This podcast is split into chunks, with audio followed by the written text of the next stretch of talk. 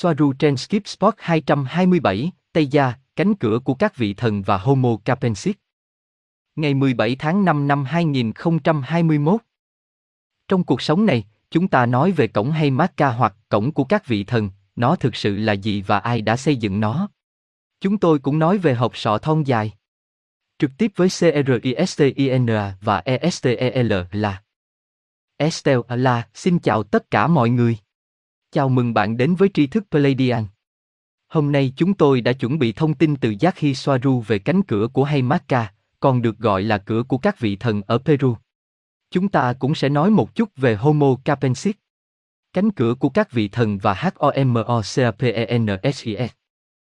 Christina, cánh cửa của các vị thần hay còn gọi là cửa Haymarka, đối với những người chưa biết nó là gì thì tôi tưởng tượng là như vậy, bởi vì nó là một di tích khá quan trọng hoặc khá nổi tiếng, đặc biệt là trong thế giới huyền bí, cánh cửa là được gọi là Aramumuru, và nó nằm trên dãy núi Haymarka ở Peru, gần thành phố Puno và vùng lân cận của hồ Titicaca. Bạn đã biết rằng hồ này cũng có rất nhiều điều bí ẩn. Ngoài thực tế là nó có tàn tích của một thành phố ngập nước bên trong từ hồ. Trước khi bắt đầu với thông tin từ Giác Hy, tôi xin nói với các bạn rằng cánh cửa đá nổi tiếng này có nhiều truyền thuyết và người bản địa nói rằng đó là cánh cửa dẫn đến vùng đất của các vị thần. Có nhiều truyền thuyết nói rằng một ngày nào đó nó sẽ mở ra và các vị thần sáng tạo ra loài người sẽ trở lại. Ngoài ra, họ nói rằng nhiều người, hoặc nhiều anh hùng trong quá khứ đã vượt qua cánh cửa này để đến vùng đất của các vị thần này, và một khi họ vượt qua cánh cửa này, họ sẽ được hưởng một cuộc sống bất tử thịnh vượng và vinh quang. Ngoài ra, có một truyền thuyết nổi tiếng trong thời gian Tây Ban Nha chinh phục về một linh mục Inca tên là Amaru Muru từ đền Bảy Tia, người đã chạy trốn khỏi đền thờ của mình với một chiếc đĩa thiên được coi là chìa khóa của các vị thần của Bảy Tia. Tia sáng Vị linh mục này ẩn náu trong vùng núi hay, vì sợ rằng người Tây Ban Nha sẽ lấy chiếc chìa khóa này từ ông. Anh trốn để bảo vệ mình khỏi những người Tây Ban Nha đến đó. Sau đó, vị linh mục này đã đến cánh cửa của các vị thần, đến cánh cửa này của Haymarka, và đưa chiếc chìa khóa này cho một số linh mục hoặc pháp sư trong khu vực, và sau khi họ thực hiện một nghi lễ, người ta nói rằng cánh cửa này đã được mở ra bằng một loại màu xanh. Vần hào quang ánh sáng hoặc xanh lam thoát ra từ nó và thầy tu Amaru Muru đã đưa chiếc đĩa vàng cho một trong những pháp sư, và anh ta bước vào cánh cửa này và không bao giờ được nhìn thấy nữa. Nếu bạn đã xem các bộ phim tài liệu, người ngoài hành tinh cổ đại, có một số nhà nghiên cứu nói rằng một loại lõm hình tròn đã được tìm thấy trên cánh cửa cạnh cửa, nơi người ta tin rằng một số vật thể có hình dạng nhỏ. Đĩa. Vì vậy, có rất nhiều câu chuyện về cánh cửa này. Chúng tôi đã rất quan tâm. Hãy bắt đầu với những câu hỏi mà chúng tôi đã hỏi Giác Hy về điều này. Estelle à là, như Christina đã nhận xét trước đây, thông tin này là từ Giác Hy. Đó là cuộc trò chuyện giữa chúng tôi với cô ấy. Chúng tôi hỏi cô ấy, bạn có biết cánh cửa của Haymarka hay cánh cửa của các vị thần ở Peru là gì không? Cô ấy trả lời, vâng, nó là một cái được tạc từ đá. Khi các cổng được sử dụng để đi vào trái đất từ bất cứ đâu, đôi khi, nó vẫn là một nơi được ưu tiên vì năng lượng của nơi này, các đường hành tinh lây làm cho cổng hoạt động hiệu quả và ổn định hơn. Vì vậy, một cánh cửa như vậy được phục hồi hoặc làm để chỉ ra một nơi như vậy. Nhưng điều này hơn bất cứ điều gì theo quan điểm của người dân địa phương bởi vì về mặt công nghệ, nó không cần thiết. Nhưng tóm lại, cánh cửa đó là một cổng thông tin, lối ra và lối vào. Trước khi nó được sử dụng rất nhiều, lượng người qua lại nhiều đến nỗi họ thậm chí còn tạo ra một cánh cửa bằng đá để đánh dấu vị trí chính xác. Không có lý do gì mà nó không được mở lại vào ngày hôm nay. Vì vậy, nó ít nhất có tiềm năng hoạt động. Chúng tôi hỏi cô ấy, và cổng thông tin chủ yếu được sử dụng bởi những chủng tộc nào vào thời điểm đó. Và Giác khi nói với chúng tôi, người Homo capensis, hay Elohi, được coi là vị thần cho vùng đó. Chúng là hậu duệ của ngôi sao Asteroid ở M45 trong Play. Christina hỏi cô ấy, ai đã xây dựng cánh cửa đó? Đó có phải là Elohi? Giác khi nói với chúng tôi, công nghệ ở đó chỉ ra rằng nó không phải do dân làng điêu khắc. Tôi không có dữ liệu cụ thể, nhưng có khả năng xảy ra nhất, áp đảo hơn, đó là Elohi. Christina, ở đây chúng tôi hỏi, vậy, đây là sau Atlantis? Và Giác khi trả lời chúng tôi, rất có thể nó là đương đại với Atlantis. Theo nguyên tắc chung, tất cả những công trình này đều cũ hơn nhiều so với những gì khoa học trên cạn tính toán. Và ở đây chúng tôi hỏi cô ấy, người Elohi cộng tác với người Atlanten hay họ độc lập? Giác khi nói, có, có thể, và họ đã tương tác vì Atlantis mang tính quốc tế với nhiều chủng tộc và rất nhiều chính trị ở đó. Đôi khi họ có hợp tác, đôi khi họ không, điều đó phụ thuộc vào thời điểm lịch sử. Ở đây tôi hỏi Giác khi, tôi tưởng tượng rằng Atlantis giống như những loài bò sát, và Elohi tích cực hơn theo nghĩa này. Tôi đã không tưởng tượng rằng họ đang cộng tác hoặc tương tác với các loài bò sát của Atlantis theo bất kỳ cách nào. Và Giác khi nói, vâng, hoặc tưởng tượng một thành phố có nhiều chủng tộc với loài bò sát trong chính quyền khu vực. Có, giống như mặt tích cực hơn. Vì vậy, chúng tôi hỏi cô ấy, Elohi đến trái đất khi nào? Và Giác khi nói với chúng tôi, Elohi, từ năm 10.000 đến khoảng 1.000 năm trước công nguyên, và gần như cho đến ngày nay ở dạng quỹ đạo không có cơ sở. Hiện chúng không ở trong quỹ đạo trái đất. Ở đây cô ấy giải thích thêm một chút về Homo capensis hoặc Elohi. Chúng được xếp vào danh mục Homo capensis và chủ yếu được biết đến trên trái đất với cái tên Elohi, không phải Elohim, có nguồn gốc chủ yếu từ sao Asrop. DNA không tương thích với con người. Ở đây chúng tôi hỏi, có phải Elohi Lyrian không? Và Giác khi nói với chúng tôi, họ là một hỗn hợp lai với một tập đoàn của các chủng tộc khác. Trên trái đất, chúng không tương thích về mặt di truyền. Mặc dù, việc mâu thuẫn với DNA đã bị thay đổi chắc chắn là do quá trình thoái hóa khi tiếp xúc với tần số 3G thấp hơn, có dấu hiệu cho thấy một số gia đình của cái gọi là tầng lớp ưu tú của loài người có DNA của Homo capensis. Và về Homo capensis, như bạn đã biết, rất nhiều hộp sọ của họ đã được tìm thấy, chúng tôi có thông tin đã được chúng tôi chia sẻ trên kênh trong video của loạt phim Tây Gia, tôi nghĩ đó là video 2, nơi chúng tôi nói về Tây Giang và chỉ đơn giản là nhắc nhở bạn rằng Aneka đã nhận xét với chúng tôi. Homo capensis có một bộ não thống nhất, nhưng rất nhiều thể tích, mật độ thấp như tôi đã nói, và điều này có nghĩa là các tấm xương của hộp sọ khác với xương của con người. Khe hở sọ não chính bị thiếu. Đó là điểm mốc thống nhất của não đối lập với điểm giao nhau của ba điểm, được tìm thấy trên thành trên của hộp sọ người. Ngoài ra, chúng còn chứa nhiều chất lỏng não và các sợi hỗ trợ não là những cấu trúc giữ não tại chỗ giúp chúng có khả năng chống sốc như thể chúng đang đội một chiếc mũ bảo hiểm xe máy tích hợp. Vì vậy, ý tôi là, Homo capensis trong một cuộc cạnh tranh trí tuệ không có lợi thế trước một người có hộp sọ tròn như Lyrian. Họ không phải là những thiên tài vĩ đại bất khả chiến bại mà họ xuất hiện, đó chỉ là một biến thể thiên về sự bảo vệ. Trong trường hợp của Homo capensis, ngày nay là người Elohi, không liên kết trực tiếp với chúng ta. Tức là họ là họ hàng xa của Lyran. Như bạn có thể đã nhận thấy trong không gian bên ngoài trái đất, có những sinh vật từ giống hệt con người, đến những sinh vật khác giống bên ngoài, nhưng không giống bên trong, và đủ loại biến thể, từ ngang bằng đến rất khác và mọi điểm ở giữa. Tôi nói về hàng ngàn và hàng ngàn chủng tộc. Vì vậy, chúng rơi vào quy mô ít tương đồng hơn với con người. Nếu bạn muốn biết thêm về chủ đề não bộ, bạn có thể xem video này rất thú vị. Bên cạnh đó, Aneka cũng nói chuyện với chúng tôi về Umwe. Nó thậm chí còn làm cho một số liên quan đến Uma. Estelle là, vì vậy, ở đây Giác khi tiếp tục giải thích cho chúng ta về những gia đình này với DNA của Homo capensis. Và cô ấy nói với chúng tôi, đây là một phần lý do tại sao họ tin rằng họ là chủ nhân của thế giới vì dòng dõi di truyền của họ đã lùi xa đến tận Sumeria và có hai điểm chính hoặc quần thể của Homo capensis trên trái đất. Nồng độ Peru và nồng độ Ai Cập, nhưng ở cùng một loài.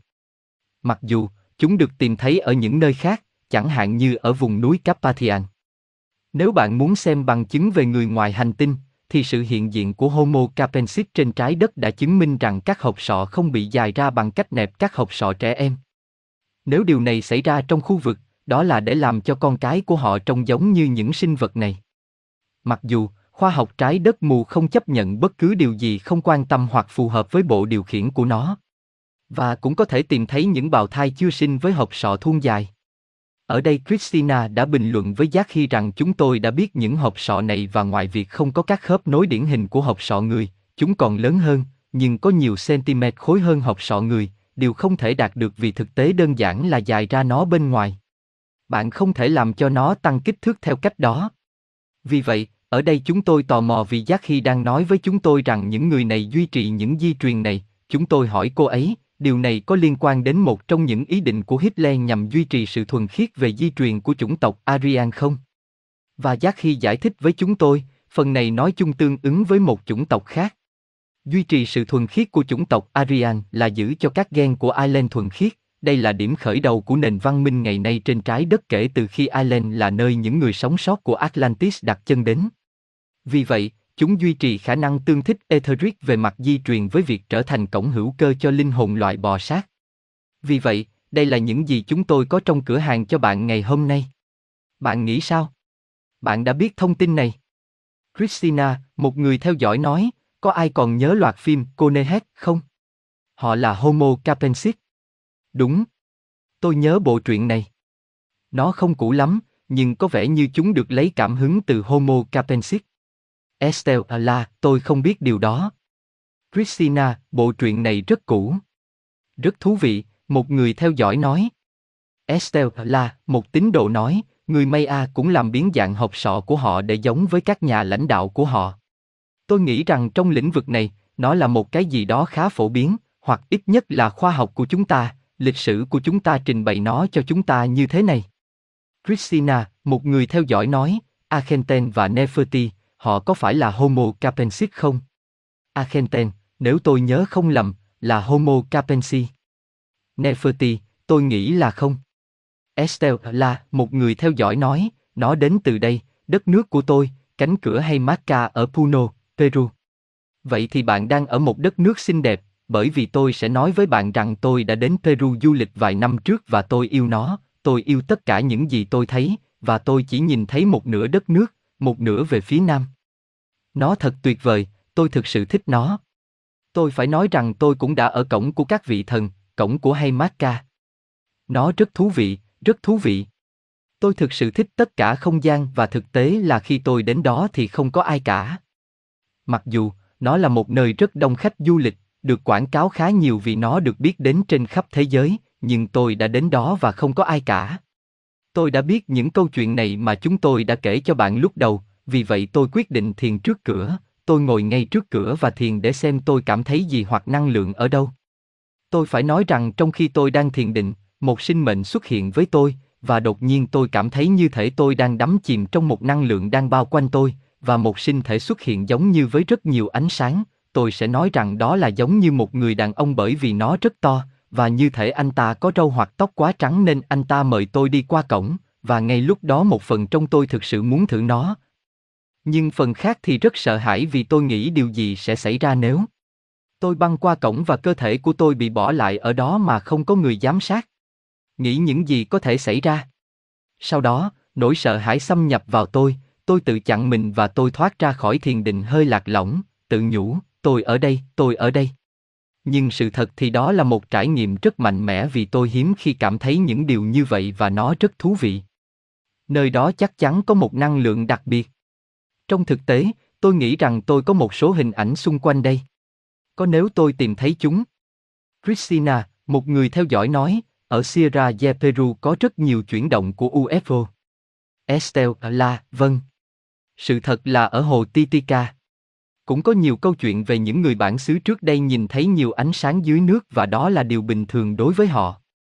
Nó cũng giống như một khu vực trung chuyển, nơi các con tàu đang rời bến. Rất thú vị, sự thật là tất cả Peru đều rất, rất thú vị. Christina, một người theo dõi nói, một tháng trước, nhiều hộp sọ dài hơn đã được tìm thấy ở vùng núi ở Peru. Tôi nghĩ rằng tôi cũng đã thấy điều gì đó về điều này. Estelle là, tôi sẽ cho bạn xem những bức ảnh về địa điểm dành cho những người không đến từ Peru và chưa từng đến để xem nó như thế nào. Đây là lúc tôi đang ở trước cửa, nó thực sự rất lớn. Và bạn có thể thấy rằng nó được chạm khắc hoàn hảo. Và, trên thực tế, bạn không thể nhìn thấy hình ảnh, nhưng trong cánh cửa chạm khắc nhỏ có một vòng tròn chạm khắc ở giữa, giống như một cái lỗ, nó giống như một không gian về phía đá. Rất lớn và hoành tráng.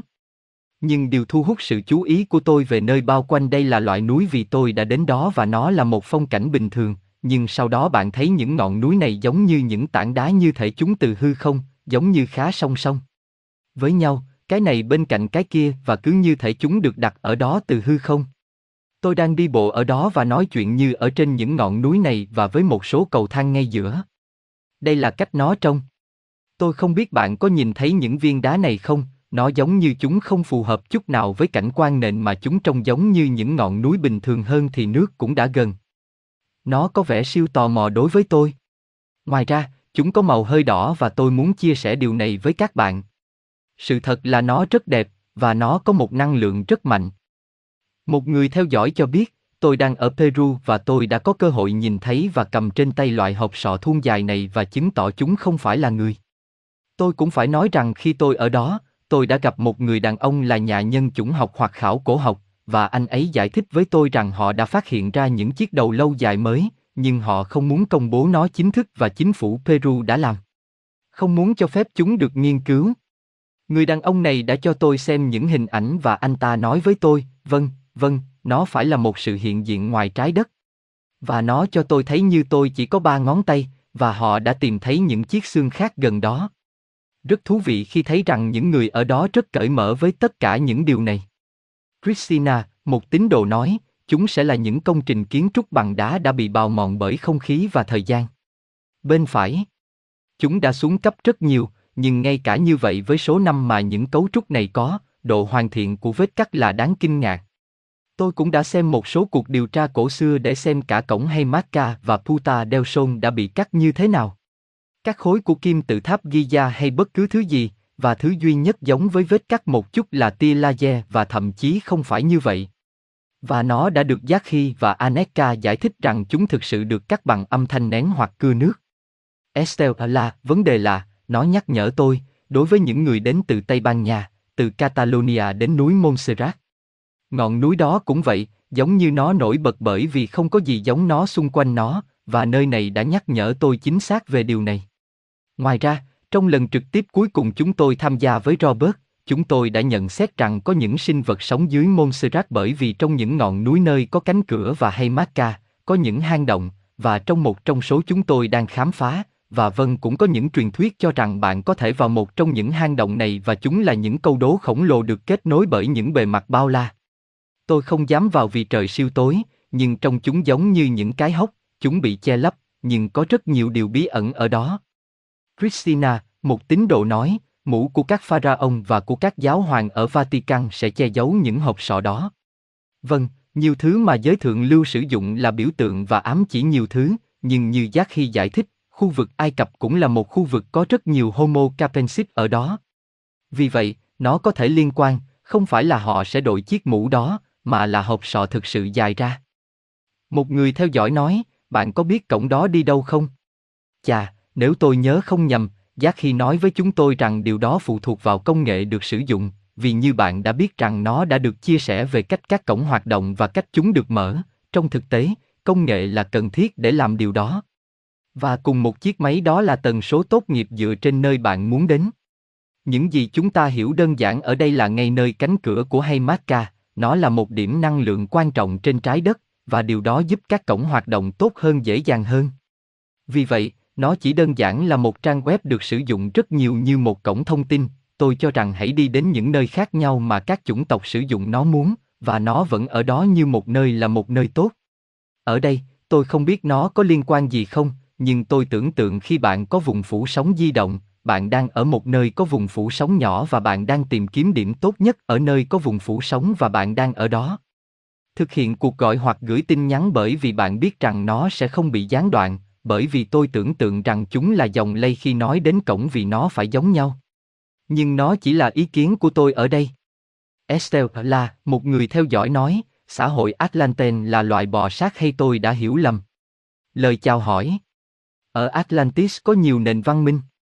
Đó là một tập hợp của các chủng tộc khác nhau, nhưng đúng là có khá nhiều sự thống trị của loài bò sát.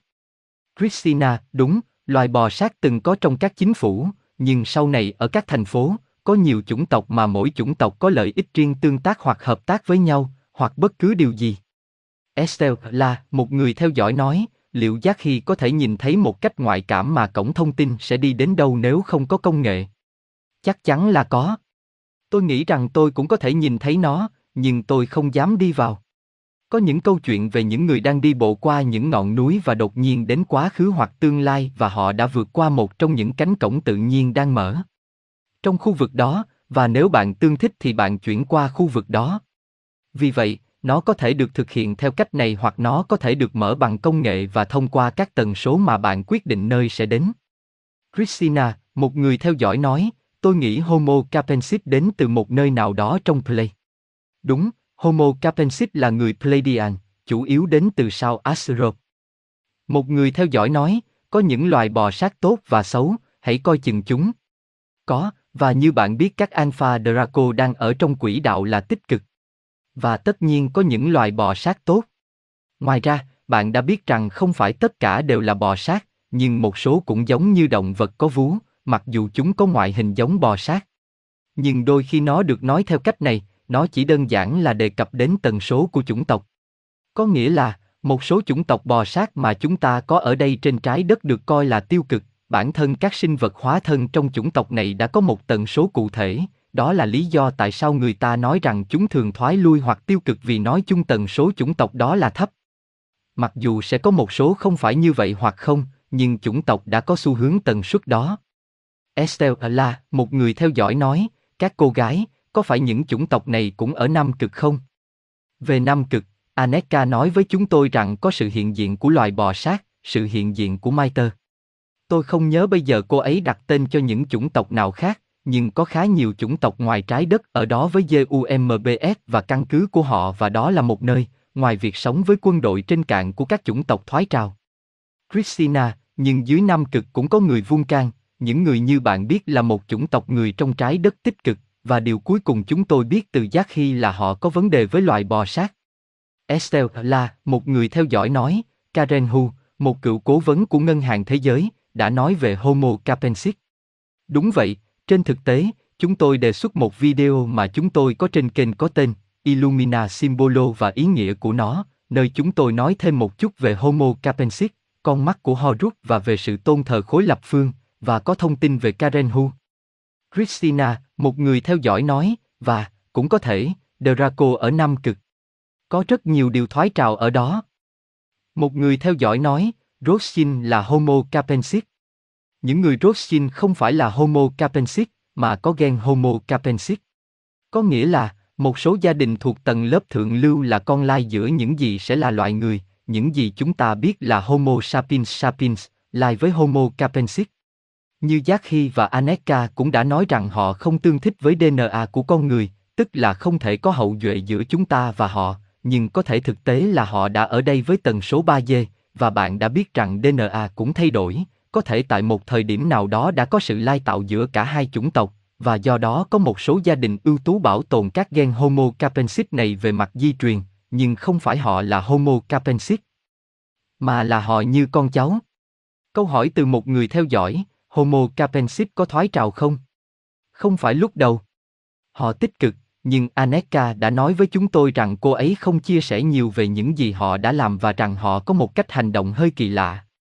Một người theo dõi nói, các cô gái, bạn có biết những chiếc chìa khóa mà họ giấu để bảo vệ chúng đã được tìm thấy hay chúng nằm trong viện bảo tàng?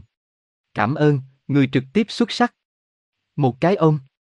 Chà, chúng tôi chưa hỏi về điều này. Chúng tôi không biết. Estelle là không, và trên thực tế, bạn đã nhận xét rằng có một cuộc nói chuyện về một chiếc đĩa vàng để truy cập cổng thông tin.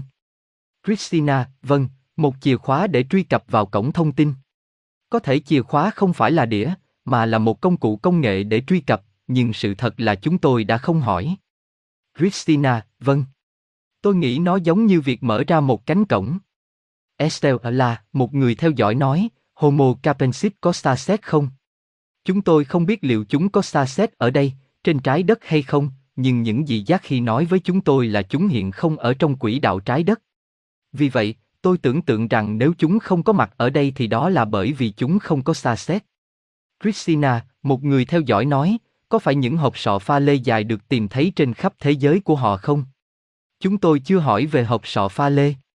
Cũng là một câu hỏi thú vị. Một người theo dõi cho biết, theo như tôi hiểu, chiếc đĩa này nằm ở độ sâu của hồ Titicaca. Tôi không biết, nhưng nếu nó ở đó và nó là một cái gì đó quan trọng, chắc chắn họ đã tịch thu nó vì họ không để lại gì. Một người theo dõi nói, về chupaca Chà, chúng ta biết rằng chupaca là một loài động vật đa chiều, và tôi nghĩ nó trông giống như một loại gấu nào đó hoặc một cái gì đó tương tự. Bạn có nhớ bất cứ điều gì khác Estelle La? Estelle La chính xác là của chupaca không? Bởi vì tôi không thích nó. Ví dụ, tôi nhớ nhiều hơn về IT, hoặc về Gargolin, nhưng không nhiều về Chupacabra. Christina, tôi không nhớ nhiều, nhưng tôi nghĩ một con vật liên chiều là tốt, nhưng tôi không biết nó có giống một con gấu hay không và tôi nghĩ nó có những hang động hay thứ gì đó tương tự. Người có thêm thông tin về Chupacabra là Robert. Anh ấy đã hỏi về điều này. Estelle là một người theo dõi nói, có sự sống bên trong trái đất không? Các nền văn minh khác. Lời chào từ Ecuador. Christina, chúng tôi có một video nhỏ đang chờ thực hiện. Tôi đoán chúng tôi sẽ làm điều đó trong vài tuần tới, dựa trên thông tin cũng từ giác khi về bên trong trái đất. Rất thú vị, quá. Nó không nhiều, nhưng có dữ liệu rất thú vị. Estelle là một người theo dõi nói, họ nói rằng nó tương tự như một con thú ăn kiến, con dê hút máu, tôi tưởng tượng. Christina, có thể là. Estelle là, chúng tôi sẽ hỏi Robert. Anh ấy đã hỏi. Christina, một người theo dõi nói, trên núi Montserrat có những cảnh tượng rất lẻ tẻ. Vâng, đó là những gì chúng ta đã nói trong buổi phát trực tiếp trước đó nơi Robert là khách mời. Núi Montserrat cũng là một cái gì đó đặc biệt. Estelle là, bạn có câu hỏi nào nữa về chủ đề này không? Christina, một người theo dõi nói, Estelle là, bạn đã có chìa khóa trong tay. Họ mời bạn đi qua cổng. Estelle là, vâng, đó là sự thật. Đó là tôi cảm thấy rằng tôi có thể vượt qua nó. Tôi đã rất ít, nhưng tôi rất sợ. Nhưng tôi thực sự cảm thấy rằng tôi đã cởi mở và rằng tôi đã được mời tham gia. Christina, một người theo dõi nói, có một cuộc nói chuyện về chiếc đĩa năng lượng mặt trời mà Aramumuru mang theo, và anh ta đã chạy trốn qua cánh cổng để giấu nó.